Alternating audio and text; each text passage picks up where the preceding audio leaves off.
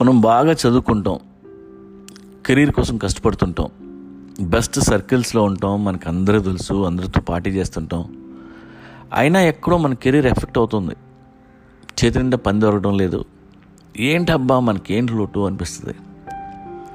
ఏ లోటు లేదు అన్నీ బాగున్నాయి. ఒకే ఒక కంప్లైంట్. మన నోరు డ్రైనేజ్ అంట. రోజు లోడ లోడ వాగే మన నాలుక మన కెరీర్ని సంకనాకిస్తూ ఉంటుంది. అది తెలుసుకునే లోపు మనల్ని పోస్ట్ మార్టం చేసి పంచనామా రాసేస్తారు. టంగ్. ఆ మొండ ఏం మాట్లాడుతుందో కొంచెం మనం కాన్సన్ట్రేట్ చేయాలి.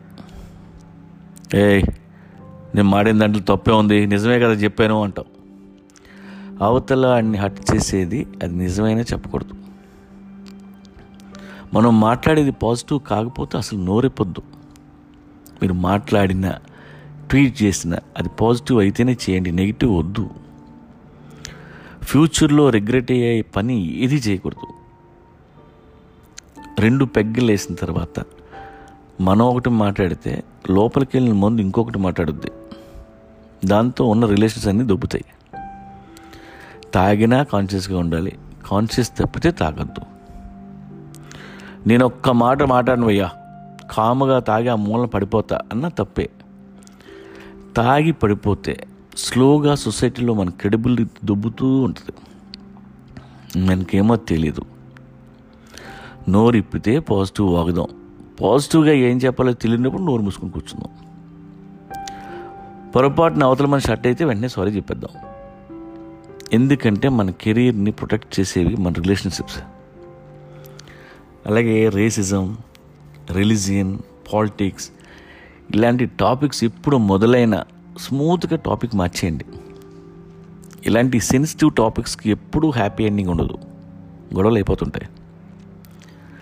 గుర్తుపెట్టుకోండి మన నాలుక కదులుతున్నంతసేపు మనం ఏమీ నేర్చుకోలేం.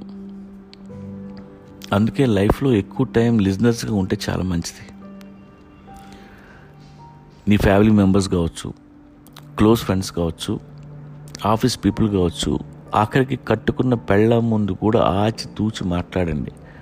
చీప్గా వాగొద్దు చీప్గా బిహేవ్ చేయొద్దు. మన వాగుడు మన కెరీర్ని మన క్రెడిబిలిటీని డిసైడ్ చేస్తుంది. మీకు గుర్తుండే ఉంటుంది సుమతి శతకం. నొప్పింపక తానవ్వక తప్పించుకు తిరుగువాడే ధన్యుడు సుమతి అని. తప్పు మాట్లాడడం కంటే నాలుగు కొరికేసుకోవడం చాలా మంచిది. ఫైనల్గా ఓ మాట. నీ లైఫ్ నీ డెత్ నీ టంగ్ మీద ఆధారపడి ఉంటాయి.